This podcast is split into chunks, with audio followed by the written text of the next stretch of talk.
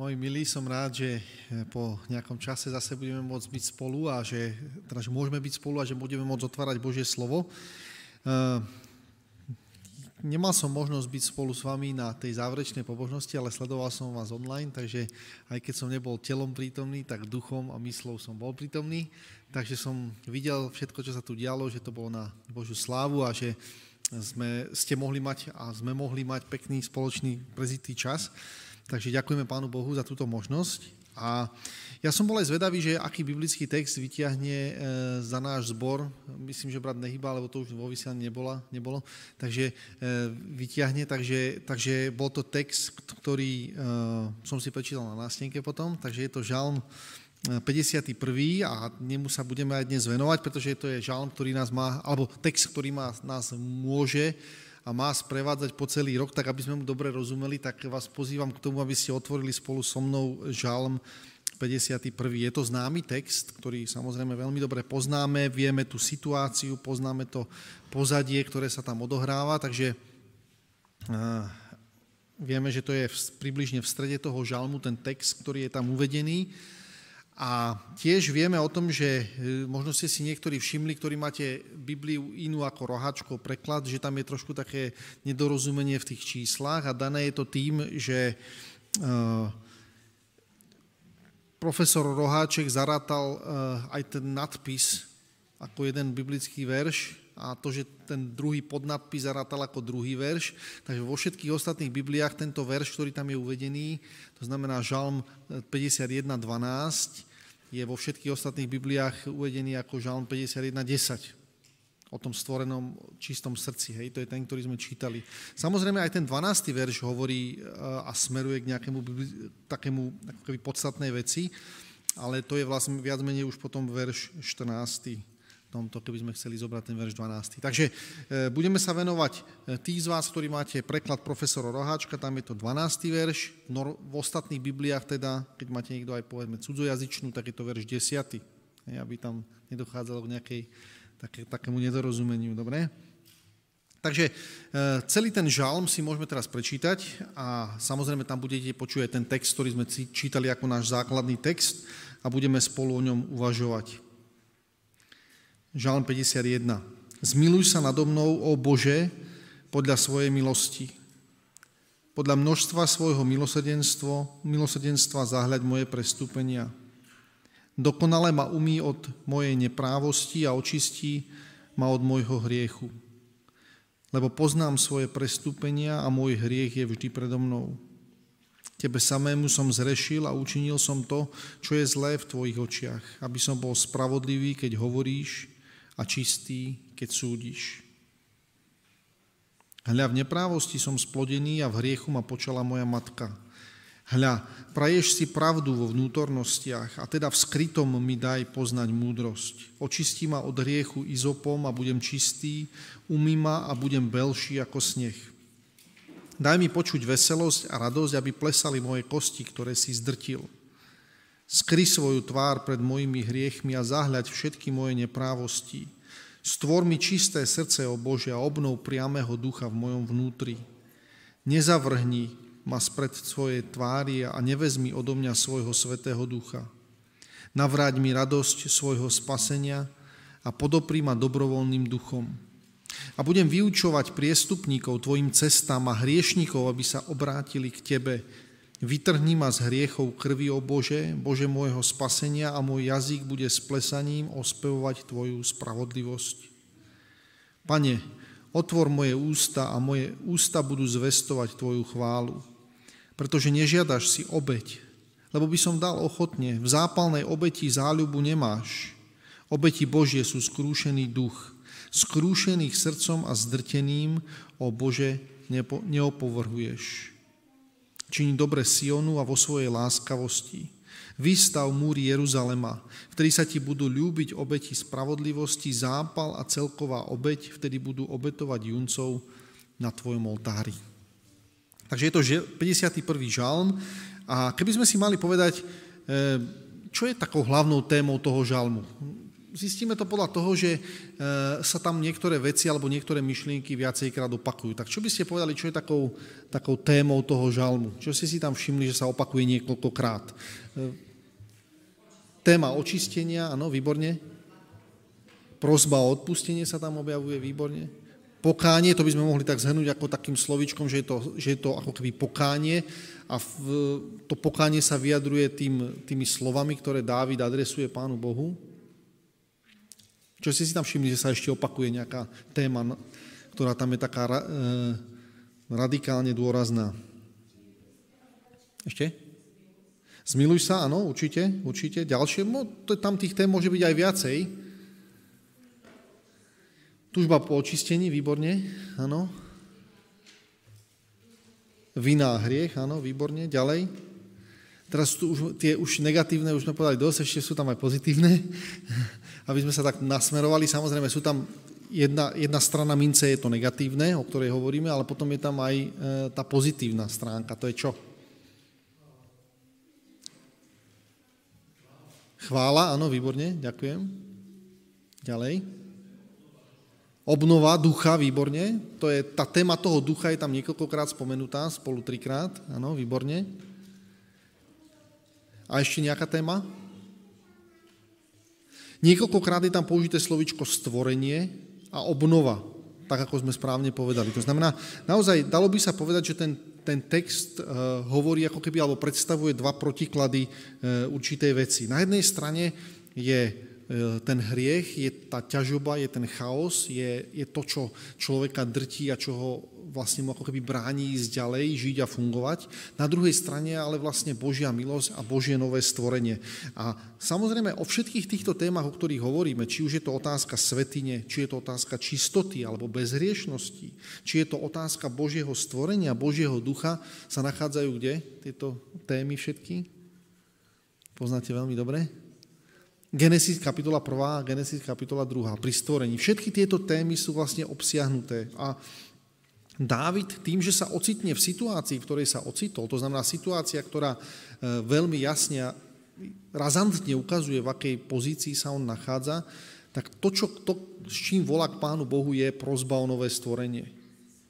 A ten, ten 12. verš alebo 10. verš e, krásne zhrňa to, čo tam je o čom je vlastne ako keby v strede toho celého žalmu je napísané, o čom tá celá vlastne modlitba je. A to je ten náš základný text. Stvor mi čisté srdce, o Bože, a obnov priamého ducha v mojom vnútri. Všimte si, že to sú ako keby dve fázy jednej a tej istej veci. To je nové stvorenie, ktoré Pán Boh chce priniesť do života Eh, tohto človeka. A Dávid si to uvedomuje. Dávid je teraz v pozícii, kedy si uvedomuje, že takéto nové stvorenie potrebuje. Predtým bol v pozícii, kedy si myslel, že on môže si robiť, čo chce, že to je proste, má na to právo, je to predsa, on sa rozhodne tak, ako on chce, veď predsa to je jeho túžba, to je jeho, to je jeho hm, chcenie, čo on si rozhodol, že takto to bude. A to je to, čo si myslí, že je správne.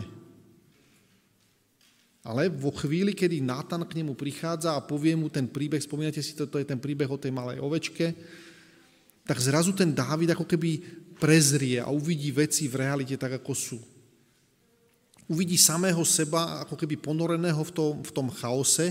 Niečo také, ako na, keď sa na začiatku hovorí o zemi, že bola neladná a pustá, že tam bola temnota nad priepasťou. Tak to je niečo to, čo prežíva Dávid vo svojom vnútri. Keď si uvedomuje svoju vlastnú pozíciu, v akej situácii sa nachádza, aká beznádejná, neriešiteľná je jeho situácia, tak prosí, všimnite si tam v tom, v tom verši hneď v druhom je napísané, že ale Boží duch sa oživujúci vznášal nad vodami. A nie je to práve to, čo tam je, čo tam, o, o čom vlastne ten Dávid píše?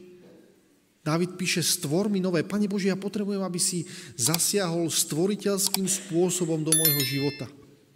Ono sa to nedá proste vyriešiť tým, že...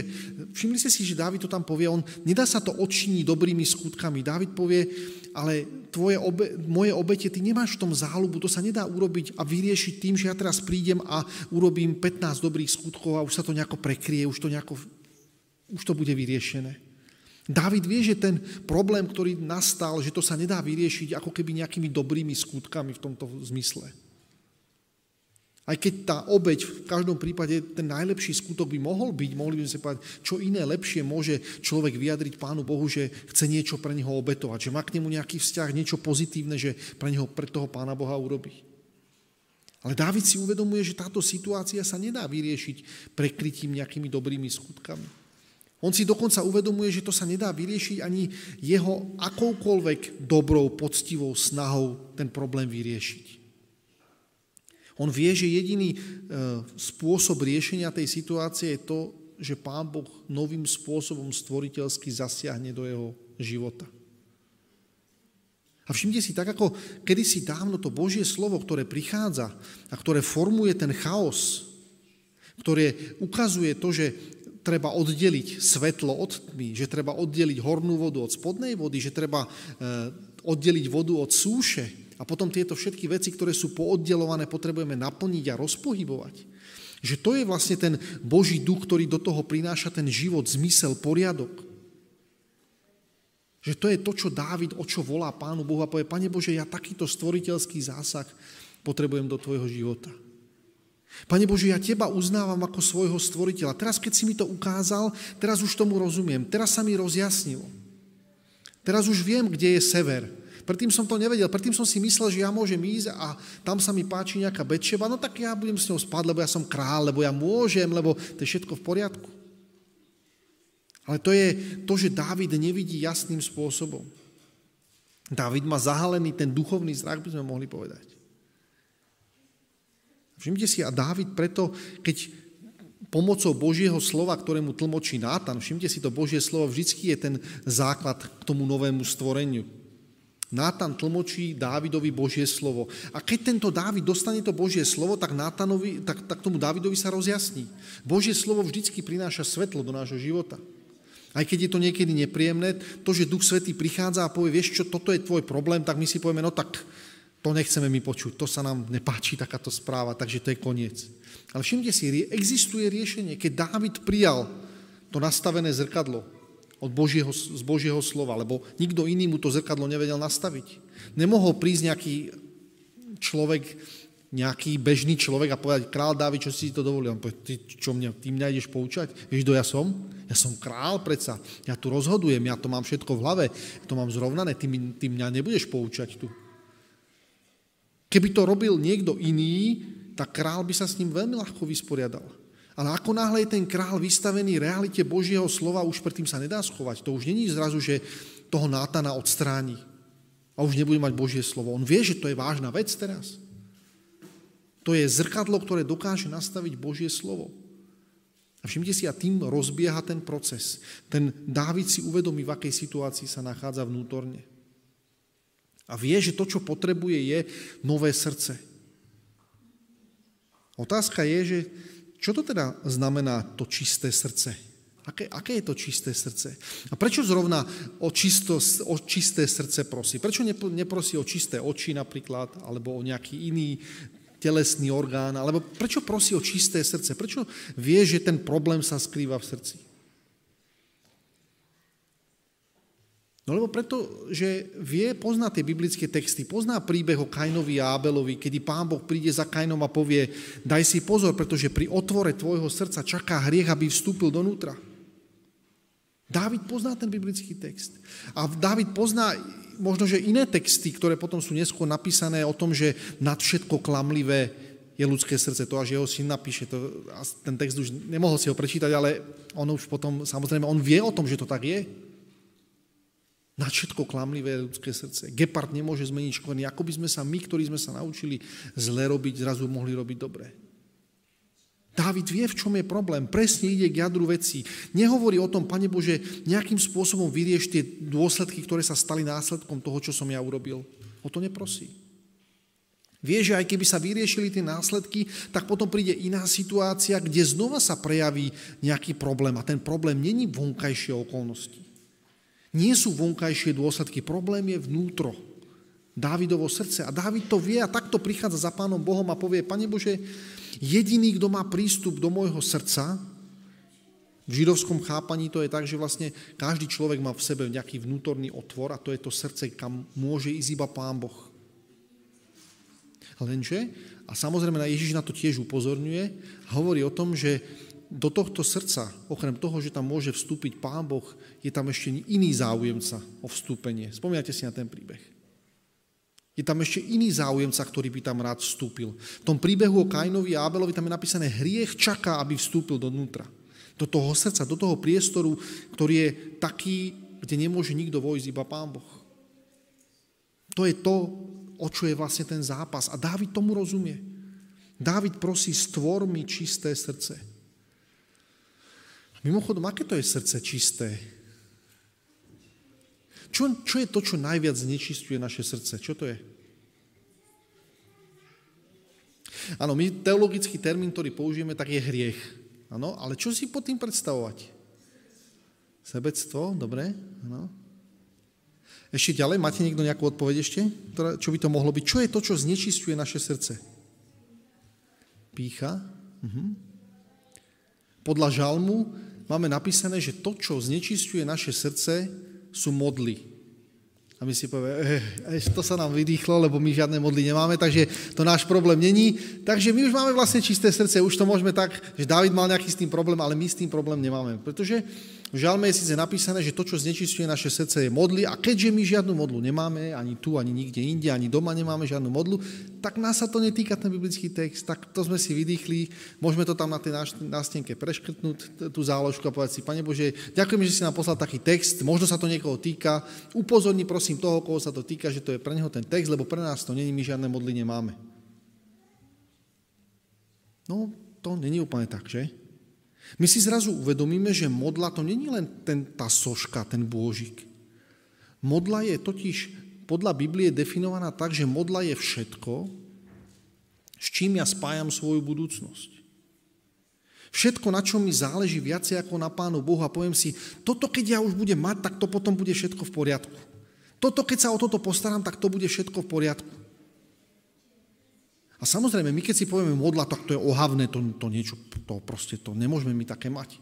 A samozrejme sú ľudia, ktorí majú za svoju modlu majetok. Tak to sú darebáci, tých vieme o nich. Tak proste vy čo, modlo tu e, s tými e, majetkom, no tak to je proste zlé. Ale môžu sa stať modlami aj nejaké dobré veci? Môže byť mojou modlou rodina, láska, láska k rodine? Môže byť e, mojou modlou zdravý životný štýl? Môže byť mojou modlou môj duchovný život a duchovný svet, to, ako sa prejavujem pred ostatnými ľuďmi? A to sú samé dobré veci. A všimnite si, teraz, teraz ten Dávid veľmi dobre vie, že on nehovorí o takých modlách, ktoré sú ako keby jasné, že sú modly a jasné, že to je zlé a všetci predsa vedia, že to tak je. Dávid hovorí, očistím aj o tých skrytých. Tie, ktoré navonok pôsobia ako krásne, dobré veci, ako zbožný človek navonok pôsobí ten človek. Ako človek, ktorý sa stará o druhých, o rodinu, o všetko to ostatné, ale to, čo sa to pre neho stalo, to je vnútorne, on je k tomu naviazaný a povie, s týmto ja spájam svoju budúcnosť. Ja keď toto budem robiť, tak Pán Boh sa o mňa už postará. Pán Boh má pre mňa budúcnosť. Všimte si, to je taká modla, ktorá je zahálená v veľmi krásnom šate. Pán Boh nás totiž chce očistiť od všetkého, čo znečistuje naše srdce. Spomínate si, že Ježiš, keď hovorí blahoslavenstvách, tak šieste blahoslavenstvo sa týka čoho? To sme už raz kedy si rozoberali. Spomínate si? To taký náznak. To už samozrejme každý vie, že čo tým myslíme. Hej? Spomínate si, že tam napísané blahoslavený čistého srdca, takže na tom naozaj záleží, na tom čistom, pretože Ježiš to cituje, to, čo tu je napísané v tom žalme. A tam je ešte ale taký dodatok k tomu. Čo sa im stane? Oni budú vidieť Boha a my si to samozrejme interpretujeme a povieme, no tak keď pán, pán Ježiš príde, zavolá tých, ktorí sú ako keby e, tí spravodliví, tí ho budú vidieť, ako prichádza. No lenže tam sú aj takí, ktorí ho budú vidieť, tí, ktorí ho prebodli. Tak tu nie, tí majú, nemajú čisté srdce. Takže ten text, čo Ježiš myslí, asi myslí na niečo iné. Alebo myslí na to a ešte aj na niečo iné. Otázka teda, čo to znamená? Čo to znamená, že čisté srdce, keď moje srdce čisté, tak potom ja sa dokážem veci na veci okolo seba dívať v realite. Čo to teraz znamená? Akým spôsobom sa to naše srdce očistuje? Niektorí z vás si možno spomínate, že my sme, keď sme hovorili o tých blahoslavenstvách, to bolo strašne dávno. Daniel Duda by povedal, že to bolo krátko po potope. Takže e, tam sme hovorili o tom, že existuje jeden, starozá, jeden e, áno, starozákonný príbeh, ktorý hovorí o tom, o očisťovaní srdca. A ten príbeh totiž nie je veľmi príjemný. Ten proces toho očisťovania srdca je pre nás nepríjemný. Nepríjemný v tom, že všetko to, čo nechceme, aby sa nám stalo, tak to sa deje počas toho procesu. Všetky tie dobré veci a krásne, s ktorými sme spokojní a ktoré nám vyhovujú, tak tie by sme chceli, aby nás oplopovali, ale pri tomto procese sa to práve stráca vlastne. Takže to je proces veľmi nepríjemný, ktorý, ktorému sa vyhýbame. A v starom zákone je jeden príbeh o tom, ako pán Boh vyčistil, ukážkovo vyčistil srdce jedného človeka. Spomínate si, aký to je človek? Pán Boh začína systematicky z jeho, takto, pán Boh dovolí, aby z jeho života zmizli tie hodnoty, ktoré sú pre, aj pre nás ľudí veľmi dôležité. To je príbeh Joba. 42 dlhých kapitol, kde Job príde najprv o svoj majetok, to by sme si povedali, no tak Dobre? Potom príde o svoje deti, potom príde o ženu, potom príde o zdravie a potom o priateľov. A neostane mu nič. V dnešnej dobe žijeme v takej spoločnosti, že keď jedna z tých vecí sa nám pominie, tak si povieme, ú, tak to pán Boh ma ťažko navštevuje. To, to je ťažká vec. Ja to nechcem zľahčovať. Ale pri každej jednej z takýchto vecí povieme, Pane Bože, Nedalo by sa to nejako jednoduchšie? Nemohol by si ten, ten proces nejako urýchliť? Nemohlo by sa to nejako proste vylepšiť trochu? Ja by som chcela, aby tá moja cesta bola krajšia, aby bola taká, taká ľahšia, jednoduchšia. Pán Boh vie, že to je proces, ktorý vyčistuje naše srdce. Preto dovolí satanovi, aby mu to zobral. Lebo myslenie o tom, že, že my sme spokojní vtedy, keď máme všetko to, čo chceme, to pochádza z rajskej záhrady, keď Satan povie Eve, vieš čo, a ty si uzober to, čo sa tebe páči, tak to je pre teba najlepšie, samozrejme. To není, to není Boží štýl fungovania.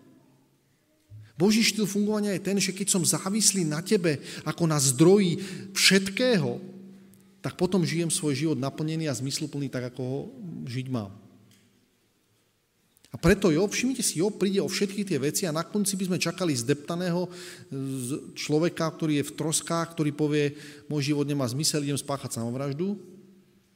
A namiesto toho tam v 42. kapitole čítame, a ja som doteraz o tebe iba počul, ale teraz ťa videli moje oči. Všimnite si, Jobové srdce bolo vyčistené od všetkého, čo mu bránilo vidieť veci reálne. Pretože podľa Biblie medzi srdcom a medzi očami vládne e, priame prepojenie, by sme to tak nazvali. Čisté srdce znamená, že škrupiny z mojich očí padajú. Preto ten Dávid sa modlí a povie, stvor mi čisté srdce na to, aby som sa mohol dívať na veci okolo mňa podľa tvojho pohľadu, nie podľa toho, ako ja to cítim.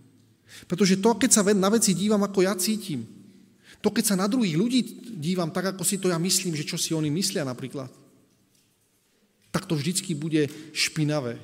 Vždycky to bude so škrupinami, vždycky to bude niečo, e, ten pohľad bude vždycky otočený, zdeformovaný tak, že to nemá spoločné s realitou nič. A Dávid to vie. Dávid preto volá k svojmu e, Bohu, pretože vie, že nikde inde sa pomoci nedovolá a povie, Pane Bože, to je taký delikátny problém, ktorý dokážeš vyriešiť len Ty. Potrebujem nové srdce transplantáciu môjho vnútra. Ja potrebujem, aby som bol očistený od všetkých modiel. A tou najväčšou, najzásadnejšou, najhoršou modlou je to, že ja si myslím, že ja veci rozumiem lepšie ako ty. To je to sebectvo, čo si Jalenka hovorila. Od týchto všetkých modiel Pán Boh ma chce oslobodiť. A povie, dovol mi, aby som tvoje vnútro vyčistil. A to všimnite si, to nie je koniec toho príbehu. Napriek tomu, že Pán Boh, a samozrejme máme to aj v prikázaniach, hneď prvé prikázanie hovorí o tom, že e, Pán Boh chce z môjho života odstrániť všetko to, čo by mi bránilo jasne sa pozerať na veci okolo seba. Najprv sa Pán Boh predstaví, prvé prikázanie hovorí o tom, že ja som hospodín Boh, ktorý som ťa vyviedol z egyptskej zeme. A druhé prikázanie hovorí, nebudeš mať iných bohov predo mnou. A to je vo forme zaslúbenia, vo forme oznámenia. Pán Boh to nehovorí, nesmieš mať. Ja, to, ty, ty sám, keď si budeš snažiť robiť, tak to nahradíš jednu modlu druhou, lebo my takí ľudia sme, jedna závislosť strieda druhú závislosť. Poznáte to, ako to funguje? Takíto my ľudia, odkedy sme zobrali z toho stromu a rozhodli sme sa, že náš pohľad na vec je ten najsprávnejší, tak, tak sme takto. Toto je náš stav reálny.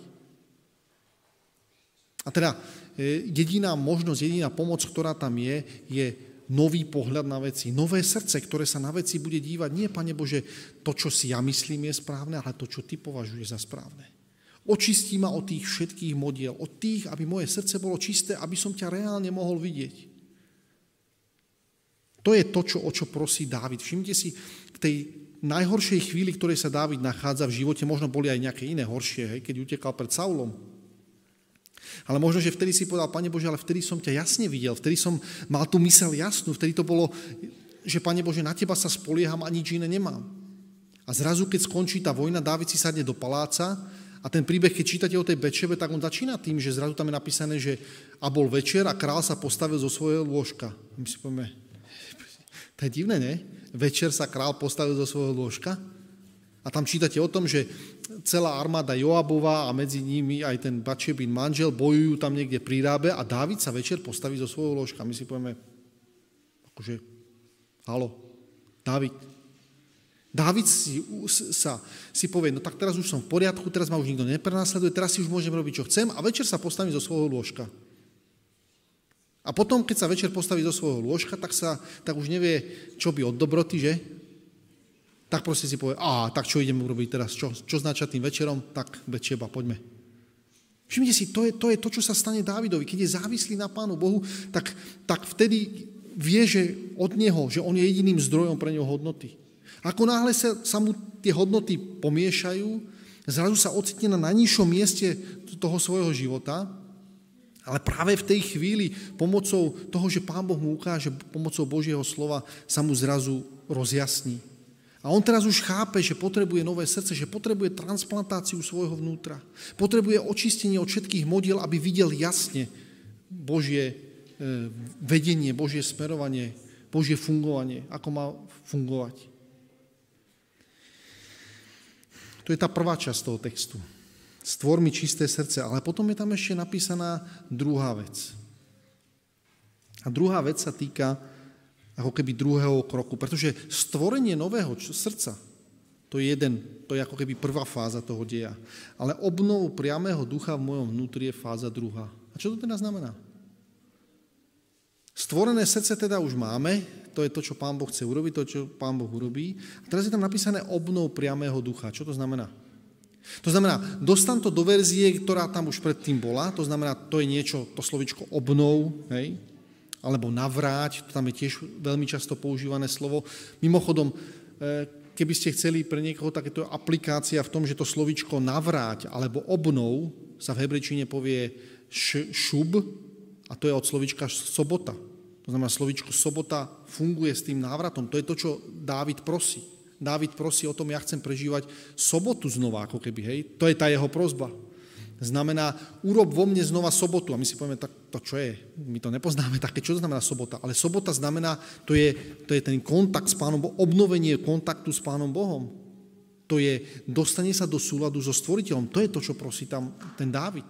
On tam chce, že ja chcem sobotu znova, ako keby, hej. Nie, že čakám, že už je pondelok, ale kým bude sobota, to je dlho, ale to je to, čo chce Dávid urobiť. To, čo, to, čo žiada Pána Boha. A otázka, čo to teda znamená? Obnov priamého ducha v mojom vnútri. Čo to, čo to podľa vás je? Aký je to vlastne priamy duch? A čo to je za ducha? Hej? uľahčíme si to tým, že povieme, že ten, ten duch, to slovičko duch je ruach. To znamená ten istý ruach, ktorý je prítomný v Genesis 1. kapitole v 2. verši, oživujúci sa vznáša nad vodami, takže naozaj ten text hovorí o tom, že čo Pán Boh chce urobiť a že to je prítomnosť tohoto Božieho ducha. A otázka je, aký je to priamy duch? Máme preložené, možno iný preklad hovorí niečo iné, má tam iné slovičko. Tak čo to je, aký je to priamy duch? Ten priamy duch už v človeku alebo v Dávidovi bol, pretože Dávid povie obnov ho. Ja som ho už mal niekedy. Už tam niekedy ako keby bol ten duch. Ale teraz ja ho potrebujem obnoviť. Ty mi stvor čisté srdce, to je prvá fáza, a potom obnov toho ducha. Ale otázka je, čo to je tá, tá obnova toho ducha? O čom tu hovoríme? No, všimnite si, to je to, čo hovorí Ježiš na tom príklade. Ježiš povie, vyženiem z tohto človeka démona, miesto je vyzametané, vyupratované vo vnútri, ale potom nasleduje ďalšia fáza. To, že je miesto vyčistené a vyupratované, to je jedna vec. Ale potom potrebuje byť ešte niečo iné, iná vec, pretože Ježiš povie, a ak sa ten duch vráti a nenájde tam vnútri nič, všimnite si, obnov priamého ducha, ak tam nič nenájde, tak zavolá iných sedem horších so sebou a dni toho človeka sú horšie ako tie prvé, povie Ježiš. Takže Ježiš presne vie, o čom tu hovorí Dávid. Alebo Dávid vie, o čom hovoril Ježíš, ten mechanizmus tam funguje. To znamená, to miesto nemôže ostať prázdne. Vyčistené srdce od modiel, to, že sa pozerám reálne na veci okolo seba, to nie je koniec. Tam je ešte napísané, že potrebuje byť ďalšia vec a to je obnov priamého ducha. Potrebuje byť naplnený Božím duchom, duchom svetým. A to slovičko priamy znamená, to je ten, ktorý stojí. To je ten, ktorý stojí, ide tou cestou, ktorou by ten človek mal ísť. To je ten, ktorý, prečo Ježiš povie, to je tešiteľ a zároveň vás usvedčuje o pravde. Pretože to je tá práca Ducha Svetého. Ak sme naplnení Duchom Svetým, tak potom veci fungujú tak, ako fungovať majú. Duch Svetý je ten, ktorý spôsobí to, že veci, ktoré odteraz robíme, robíme nie sami od seba, ale robíme pod vedením Ducha Božieho. To je to, k čomu Dávid smeruje. Dávid povie, vyčisti moje vnútro, ale to, čo chcem od dneska robiť, je to, aby som bol vedený tvojim duchom, aby tie ďalšie veci, ktoré budem robiť, neboli ovplyvnené tými predchádzajúcimi vecami. Aby to nebolo v tom, že ja sa znova rozhodnem jedného dňa, ty, ty ma vnútri vyčistíš, stvoríš mi nové srdce a ja si potom jedného dňa poviem, a ja si aj tak urobím podľa seba. Ja potrebujem vo svojom vnútri mať tvojho ducha, ktorý ty si pripravený dať, pretože ten je ten, ktorý prináša oživenie. Ten priamy duch to je ten, ktorý spôsobuje to, že konáme správne. Prečo, preto ten Ježiš povie, preto potrebuješ do svojho vnútra niekoho prijať. Keď som ti ho vyčistil, tak potrebuješ niekoho prijať. A ten niekto to je duch Boží. A všimte si, to je, to je to, čo Pán Boh chce robiť s každým človekom. A to je to, čo Pán Boh chce robiť zvlášť s ľuďmi, ktorí žijú v poslednej generácii. Alebo ľudia, ktorí sa dožijú živý príchodu Ježiša Krista. To je presne to, čo Pán Boh chce urobiť. Pán Boh chce obnoviť toho ducha. Spomeniete si o tom, že bude vyliatý nejaký pozný dážď? Viete, o čom to je? Máme teraz Ducha Svetého? Máme. Ducha Svetého. Pán Boh zaslúbil, že tu Ducha Svetý. A potom príde ešte nejaký druhý Duch Svetý, nie? Či? Či ako to je? Keď bude vyliatý pozný dážď, to je aká porcia Ducha Svetého? Aká? Navyše, áno, presne. A môže byť nejaký navyše Duch Svetý? No môže byť, či nemôže byť Duch Svetý navyše? V zásobníkoch, ktoré máme na ropu, to je ten olej, hej, to je symbol toho oleja, tak môžu byť iba 100%, nie? Keď sa naplňa všetky zásobníky, všetko je plné, tak už nemôže byť viacej, nemôže byť 200%. No, Duch Svetý, ktorého si, symbol, Duch Svetý je symbol oleja samozrejme, alebo olej je symbolom Ducha Svetého, tak u, u Ducha Svetého to funguje inakšie ako u tej ropy. U Ducha Svetého môže byť 200%. To je divné, nie? To matematicky nám to nesedí. Ako je možné, že mám Ducha Svetého, že Pán Boh nám dáva Ducha Svetého a pritom nám dáva ešte, povie, ešte môže byť nejaká ďalšia dávka Ducha Svetého? V starej zmluve máme príbeh o, o človeku, ktorý mal dvojnásobnú dávku Ducha Svetého. Spomínate si na ten príbeh? Kto? Správne, áno. Bol to Elizeus. Elizeus dostal dvojnásobnú dávku Ducha Svetého, takže to funguje potom. Potom tá matematicky to síce nesedí nám, tak ako by sme chceli, ale funguje to, pretože my vieme o tom, že Elizeus si pýta, ja chcem dvojnásobnú dávku. Ducha Svetého máš ty, mám a ja, ale potrebujem dvojnásobnú dávku. A potom je zaujímavé, že Elizeus, ten, ktorý robí to, ako funguje ten Elizeus, tak keby sme si to rozobrali presne tie, tie jeho príbehy, mimochodom je to veľmi dlhý a veľmi krásny cyklus jedného dňa, keď sa k tomu dostaneme a skončíme ten náš predchádzajúci cyklus, tak sa môžeme pustiť do toho, pretože to je neuveriteľné, čo tam všetko je napísané v tom cykle o tom Elizeovi. Dneska sa tomu nebudeme venovať, lebo niektorí sú už hladní.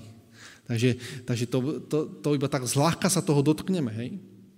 Ale to je to. To je človek, ktorý žije pod dvojnásobnou dávkou Ducha Svetého. A má určité charakteristiky, ktoré sú charakteristické pre človeka a to, čo chce, to, čo Dávid, prečo Dávid prosí o toho Ducha Svetého. E, možno si spomínate na to, to sú také príbehy nenápadné, ale v prvej kráľovskej, môžete otočiť spolu so mnou, tam je to, ako sa deje, deje povolanie toho Elizea. Možno si niektorí spomínate, tí z vás, ktorí máte radi túto epizódu, tak tam je napísané, že ako sa deje v 19. kapitole to povolanie toho Elizea. Už tam si všimneme, že tam na tom príbehu je niečo zvláštne. A potom, keď to budeme čítať ďalej, ako Eliáš odchádza do neba a to, čo sa tam deje okolo v tej, v tej situácii, tak nám to zdôrazňuje to, že to, čo sa tam deje, je naozaj zásadné. Dokonca tak zásadné, že sa ukazuje, že presne takto ľudia majú a budú reagovať na konci doby tí ľudia, ktorí, budú, ktorí sa živí dožijú príchodu Ježiša Krista. To je Elizeus je charakteristická, charakteristická postava pre tých, že ako funguje človek s dvojnásobnou dávkou Ducha Svetého. Ako modelová postava. No, 19. kapitola a čítame od verša 19. po verš 21. Všimte si, krátke tri verše, ktoré nám nedávajú vôbec dôvod myslieť si, že s tým Elizeom je niečo zvláštne. Hoci, keď potom išiel odtiaľ, čítam od verša 19. v 19. kapitole 1. knihy kráľovskej.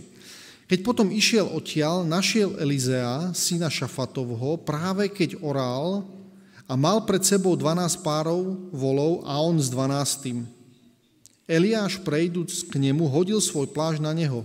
On opustil voli, bežal za Eliášom a povedal, dovoľ prosím, aby som boskal svojho otca a svoju matku a pôjdem za tebou.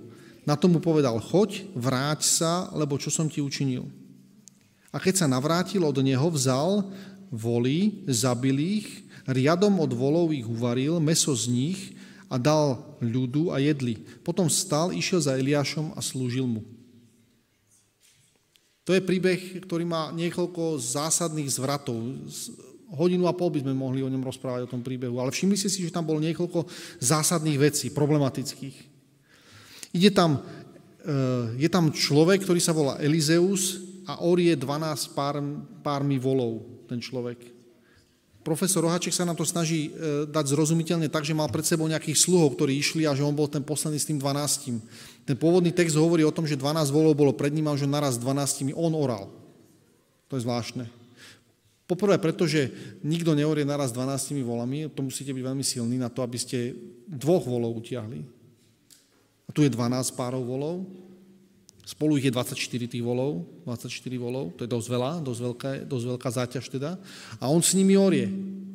Má ruku na pluhu.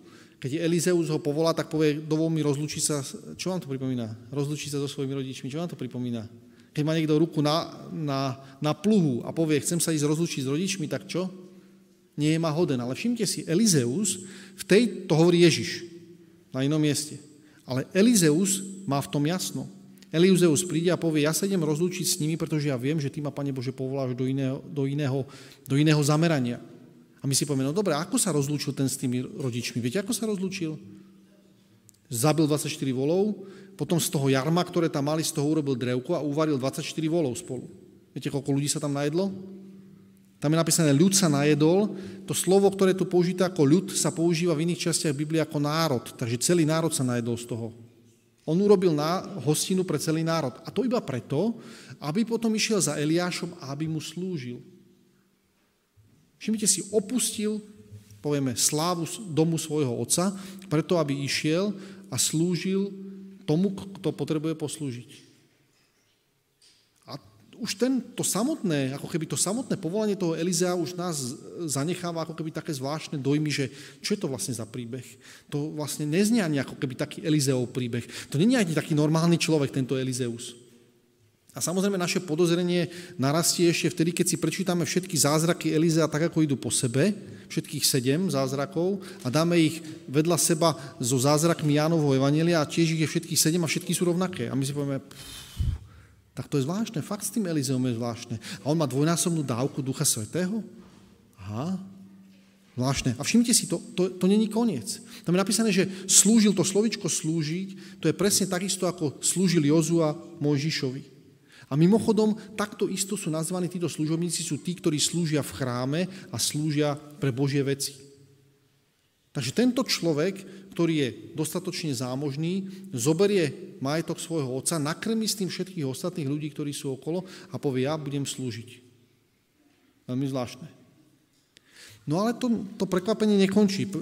Ten, ten príbeh pokračuje v druhej kráľovskej tentokrát, v druhej kapitole. Hovorím, že dneska to iba trošku prebehneme, hej, aby sme dostali taký obraz trošinku. A potom máme na to celý rok, aby sme uvažovali o texte e, Žalm 51, 12. Všimnite si, 12, v druhej kapitole tam je napísané o tom, že ako sa deje to, že Elizeus sa ujme teraz tej služby a ako sa stane to, že dostane tú dvojnásobnú dávku. Od prvého verša je napísané, stalo sa, keď mal hospodin vziať Eliáša vo výchrici hore do neba, že odišiel Eliáš s Elizeom z Gilgalu. Odišli z Gilgalu a teraz Eliáš riekol Elizeovi, zostaň tu prosím, lebo hospodin ma poslal až do Bételu jasné posolstvo majstra, ktorému, ktorý určil svojmu žiakovi. Ale Elizeus povedal, akože žije hospodina, akože žije tvoja duša, neopustím ťa. A tak išli spolu do Betelu. To je zvláštna informácia, pretože majster jasne povedal svojmu žiakovi, ktorý mu slúži, o tom, čo má urobiť. A žiak povie, neurobím to. Na to, aby ste vedeli, čo máte urobiť v tej správnej chvíli, máte dve možnosti. Buď počúvate niekoho, o kom viete, že ho vedie Pán Boh, alebo Pán Boh prehovára priamo k vám pomocou Ducha Božieho. V záverečných udalostiach samozrejme niektorí ľudia povedia, no treba si nájsť toho kazateľa, ktorý nás prevedie tými záverečnými udalostiami, ten nám povie, ako máme veriť, ten nám povie, ako sa máme orientovať v tejto situácii, ten nám povie, čo to všetko znamená, tak ako to znamená. To je jedna možnosť. V tomto prípade sa ukazuje, že Elizeus nie je závislý na svojom kazateľovi, na svojom majstrovi, na svojom učiteľovi. On je závislý na Božom duchu. On toho Božieho ducha má, pretože on, keď sa ho spýta Eliáš, čo by si si želal, to bude za chvíľku, sa k tomu dostaneme, čo by si si želal, tak on povie, ja chcem ešte druhú dávku. 100% máme, ale potrebujeme 100, ďalších 100%. Pretože to, čo sa bude diať potom, je kľúčovo dôležité. A Elizeus povie, zo všetkých možností, ktoré mám, ja si vyberám druhú dávku Ducha Svetého. Zo všetkých tých možností, ktoré by som mohol dostať, druhá dávka Ducha Svetého je to, čo mňa zaujíma. Takže Elizeus nepočúva svojho majstra, ale to není koniec, počúvajte. Vtedy vyšli synovia prorokov, ktorí boli v Bétele k Elizeovi a povedali mu, Elizeovi hovoria, či vie, že dnes vezme hospodin tvojho pána sponad tvojej hlavy? A on odpovedal, viem, aj ja, mlčte. Zvláštna reakcia. Prečo synovia e, prorokov prichádzajú za Elizeom a oznamujú, že pán zoberie dneska jeho majstra? Synovia prorokov majú Božieho ducha, pretože vedia, čo sa stane. Elizeus má Božieho ducha, pretože vie, čo sa stane. A napriek tomu tí prichádzajú za ním a povedia mu, vieš čo, takto a takto sa veci stanú. A Elizeus im na to povie, mlčte, to pre mňa nie je dôležité. To je zvláštna informácia. Ako keby v tom posolstve tých prorokov, tých prorockých synov bolo niečo také, že á, mal by si si zvyknúť na iný spôsob života, nemal by si ty s tým svojim pánom ísť. Ako keby tam bola druhá výzva k tomu, že nechod s tým svojim pánom ďalej, mal by si ho nechať ísť tam, kde chce ísť a ty by si nemal s ním ísť. A on povie, mlčte, toto není, toto není Boží hlas pre mňa. Dokonca aj v tej situácii, že títo ľudia sú vežení Božím duchom a oznamujú niečo tomu e, Elizeovi, napriek tomu Elizeus toto posolstvo povie, ja to viem, a odmieta ho posolstvo. A to není koniec, všimnite si, to ide ďalej. Potom riekol Eliáš, Elizeus, zostaň tu prosím. Tam vždycky používa slovičko prosím. Eliáš ho vždycky prosí a povie, zostaň tu prosím, lebo hospodin ma posielal do Jericha. Odpoveď, ale on povedal, akože žije hospodin, akože žije tvoja duša, neopustím ťa.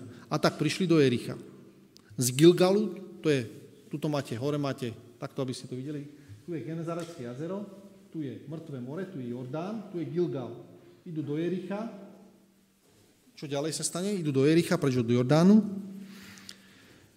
A e, neopustím ťa, ešte raz, do Betelu. Áno, boli v Betele, do Betelu išli a teraz idú naspäť do Jericha, to je k Jordánu.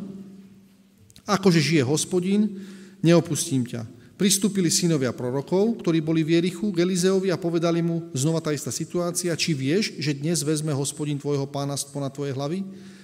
Viem a ja, mlčte, odpovedá Elizeus.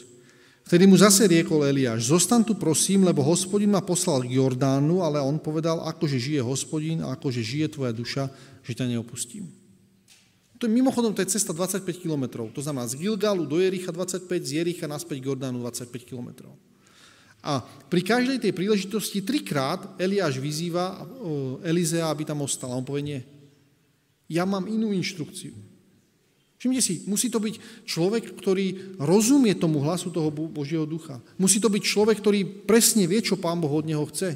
Pretože keď niekto, nejaká autorita trikrát povie takto a takto to bude, a ja na to poviem nie, ale vieš čo, ja viem, že Pán Boh ma vedie inou cestou, tak to musí byť od Božieho ducha. Inak sa to nedá vysvetliť.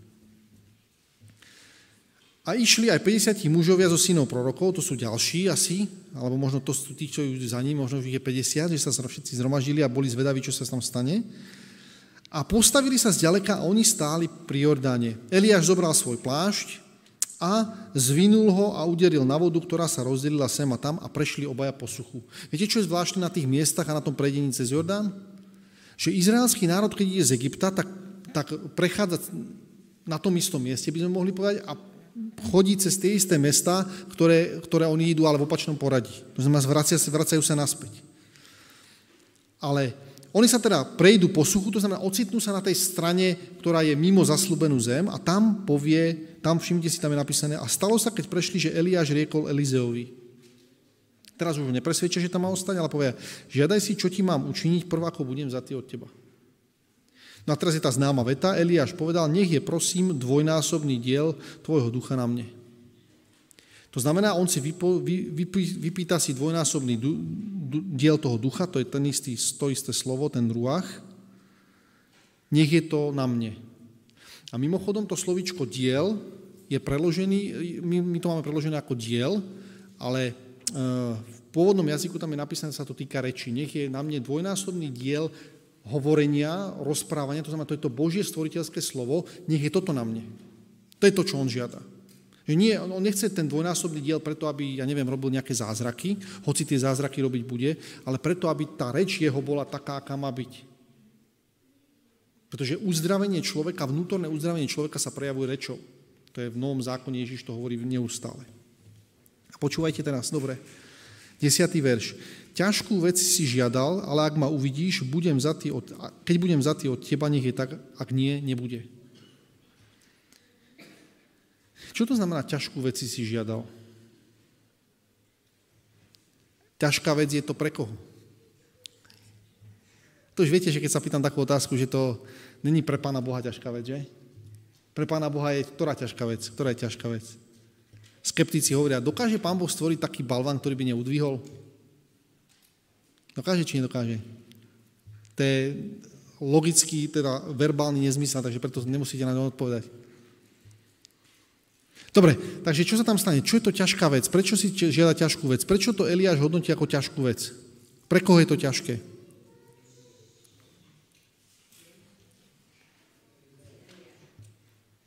Eliáš by to mal urobiť? A to je to, je to že Eliáš je zodpovedný, aby mu udelil tú, tú dávku toho Ducha Svetého? Ak je Eliáš v Božej službe, čo je, pretože za chvíľku bude vzatý do neba a keď do, do neba bude vzatý, tak ten musel byť pod vplyvom Božieho ducha, musel byť očistený, jeho život musel smerovať tak, aby mohol smerovať do neba. To, tam sa to už nedalo niekde ešte očistiť, že teraz stopka, stojíme na tejto medziplanete, tu ťa budeme očisťovať Eliáš ešte 15 dní a potom môžeš ísť do neba. To asi z toho vyplýva, že tak nemôže byť. Hej? Takže Eliáš je napojený na Pána Boha takisto, ako, ako, ako to má byť. Takže pre koho je to ťažká vec? Prečo si žiada ťažkú vec? Pre koho? No? Čo chce povedať? Čo tým chce povedať Eliáš? Pôvodný jazyk nám zase povie, to, čo si žiadáš, je tvrdá vec, je to zatvrdené, je to bremeno, ktoré sa nedá uniesť, mu povie. A zrazu je zrejme, že to, čo si žiada Elizeus, nie je preto, aby chodil po, po, po krajine a povedal, viete čo, tu vám urobím nejakú vodičku, počkaj, hop, hop, hop, už je to tam. A tuto niečo vám toto urobím. Viete čo? Eli, Eliáš povie Elizovi, to, čo si žiadáš, je pre teba bremeno, ktoré sa nedá uniesť. My si povieme, čože? Dvojnásobná dávka Ducha Svetého, to chce každý z nás. Všimnite si, viete, kto ešte iný mal dávku, plnú dávku Ducha Svetého a ešte navyše? Ježiš Kristus. Viete, kam ho to prinieslo, to bremeno toho dvojnásobného ducha? Že na kríži volá Bože môj, Bože môj, prečo si ma opustil? Prečo som to takto citoval? Pretože verš pod tým hovorí, Elizeus to videl a kričí, otec môj, otec môj. Viete, čo na tom zvláštne? Že Ježiš na kríži otcovi, ktorého vždycky oslovuje môj otec, môj otec, môj otec, tak mu kričí Bože môj. Ale tento kričí otec môj, otec môj. A tam je napísané, že vozí Izraelové a jeho jazdcovia. To, čo tam vidí, my nevieme presne, čo videl. Je to, celý ten text je trošku, vnímate to tak, že je to trošku ako taký mysteriózny text, že nevieme úplne presne, čo sa tam stalo. Celá tá vec je ako keby nad naše chápanie. Je to tam, ten Eli, Elizeus a Eliáš sú v nejakým spôsobom rozprávajú v skrátených verziách. My by sme chceli vysvetlenie ku každému tomu veršu, čo to znamená, prečo to takto si povedal, kde sa to tam zobralo, ako je to možné s tým plášťom, čo sa tam deje. Toto by sme my potrebovali. Ale oni komunikujú nejakým iným spôsobom. Dokonca až do tej miery tam je potom napísané, že on volá môj otec, môj otec, možno volá k Eliášovi, ale skôr volá k Pánu Bohu a povie, vozí Izraelova a jeho jazdcovia. Čo vlastne vidí? Kľúčom k tomu je to slovičko Izraelové. Izrael, čo to znamená Izrael? Hospodin je moja pomoc. Je možné, že Elizeus vidí všetky tie veci, ktoré sa budú diať v jeho živote a povie, moja pomoc, to, na čo očakávam, moja pomoc je od hospodina. Ja pozvihujem svoje oči k horám, odkiaľ mi prichádza pomoc. To je to, čo pravdepodobne Elizeus, Elizeus volá. Není šokovaný výjavom toho, čo, že vidí Eliáša odchádzať do neba. A to, čo vidí, je to, že Pán Boh mu ukazuje to, že tá cesta, ktorú si si žiadal, to nebude jednoduchá cesta. Tá bude znamenať, pre Ježiša to znamenalo, že Ježiš končí v tom, že sa obetuje za hriechy tohto sveta. Elizeus zomrie normálnou smrťou a my si povieme, dobre, čo sa mu stalo, prečo to tak... A on by tam mohol mať taký ten symbol a všimte si, je iba jeden Boží syn a to je Ježiš Kristus. Ale to, že on ide, to, že ide s tou dvojnásobnou dávkou a potom, potom e, vlastne v jeho živote je prítomný Pán Boh, ukazuje sa to podľa toho, že on zachraňuje ľudí, kade ide. Tie zázraky, ktoré tam sú, není ani jeden zázrak, ktorý by potvrdzoval jeho božstvo. Ale je tam, pre, alebo nejakým spôsobom jeho výnimočnosť, ale preto, aby pomáhal ostatným ľuďom. A kde sme to vlastne začali? Žalm 51.12. To je to, čo Pán Boh chce do nášho života priniesť aj tento rok. A ja by som teda prial nám všetkým, aby slova modlitby Dávida stvormi čisté srdce a obnov priamého ducha boli modlitbou každého z nás naše bdele chvíle tohto roka. Amen.